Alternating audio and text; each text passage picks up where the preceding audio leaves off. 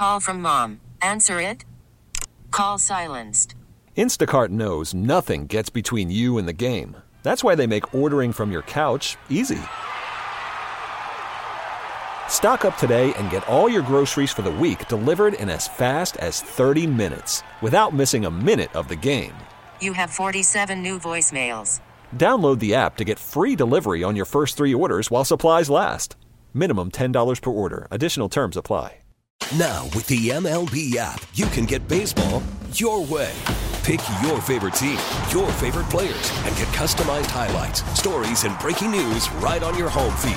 Follow the action with Gameday, where 3D replays add another dimension. Plus, notifications can keep you connected to every pitch, every hit, every game. The MLB app. Baseball, your way. Download it now for free from the App Store or Google Play. Blackout and other restrictions apply. Major League Baseball trademarks used with permission. Welcome back to Eye on the Community. I'm Vicki Pepper. For over 25 years, licensed psychotherapist and lifelong cowgirl Beth Anstandig has worked with human herds, providing leadership, corporate culture, and well-being programs, training thousands of CEOs, managers, and teams from Fortune 1000 companies, universities, and nonprofits, helping them tap into their natural leadership to live, lead, and work with genuine connection. In her new book, The Human Herd: Awakening Our Natural Leadership, she's helping us reclaim the innate power of our human animal. Thank you for joining me. Thank you so much for having me. Beth, what's meant by the title of your book, The Human Herd? Well, first and foremost, we are human animals, and as mammals, we are actually herd animals. So we come from predatory backgrounds and roots. We do actually live in social groups, and there's a lot to learn about how we do our group behavior and our relationships in our families and workplaces and communities from our animal friends, especially horses. So, how can animals help us become better leaders? There's two parts. It helps us to see our own needs in a much more radical way. And you think about our fellow mammals, they have needs all day, every day. And when they sense those needs, they attend to them. They don't negotiate with that. And part of being in a group is that we are negotiating needs and sharing resources, and we are needing each other and we're being needed. And so the model that I work with is very needs based. And when we operate at that level, we're leading ourselves with a lot more stability because we're well resourced and we're able to lead others because we are actually a stable herd member. So in the rest of our animal groups, we would never follow unstable leadership. But in the human world, we do it all the time. What can we learn from animals about taking care of ourselves and others? Pretty much everything. I think it's, it's really learning that we're kind of just getting by. I mean, we really do limp along in terms of how we take care of our own needs. We bypass signals from our body all day, every day about you know, basic needs like fresh air, movement, or rest.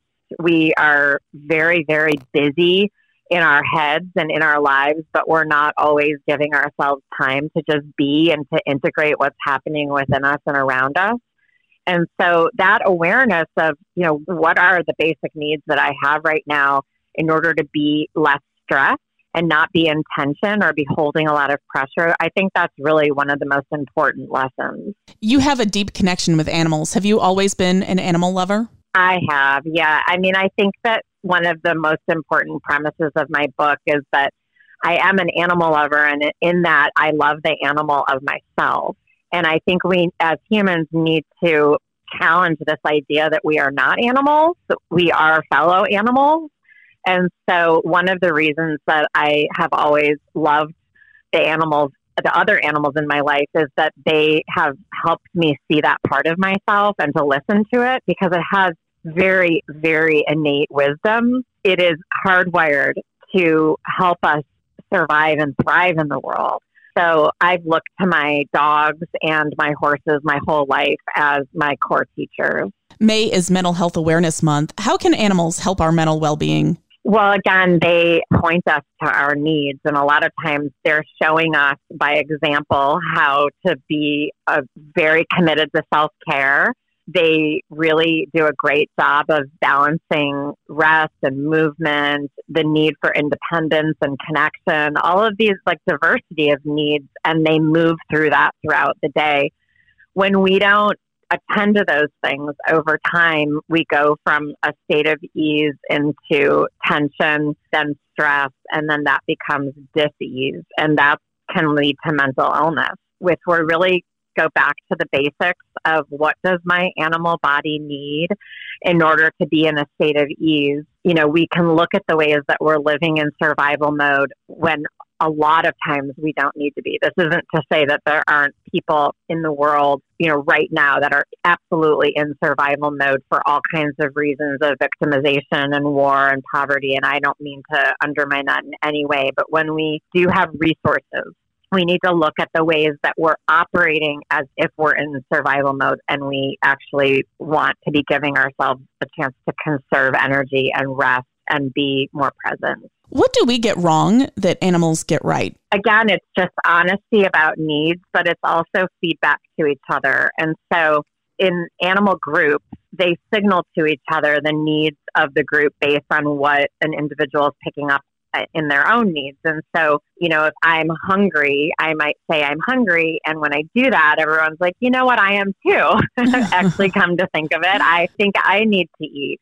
And so they really rely on each other to signal what the group needs are. And they are very reliant on each other for that. They share awareness of each other's needs and signal that feedback system. Sometimes it, it involves conflict. I need you to step away or mm-hmm. leave me alone or I need you to come closer.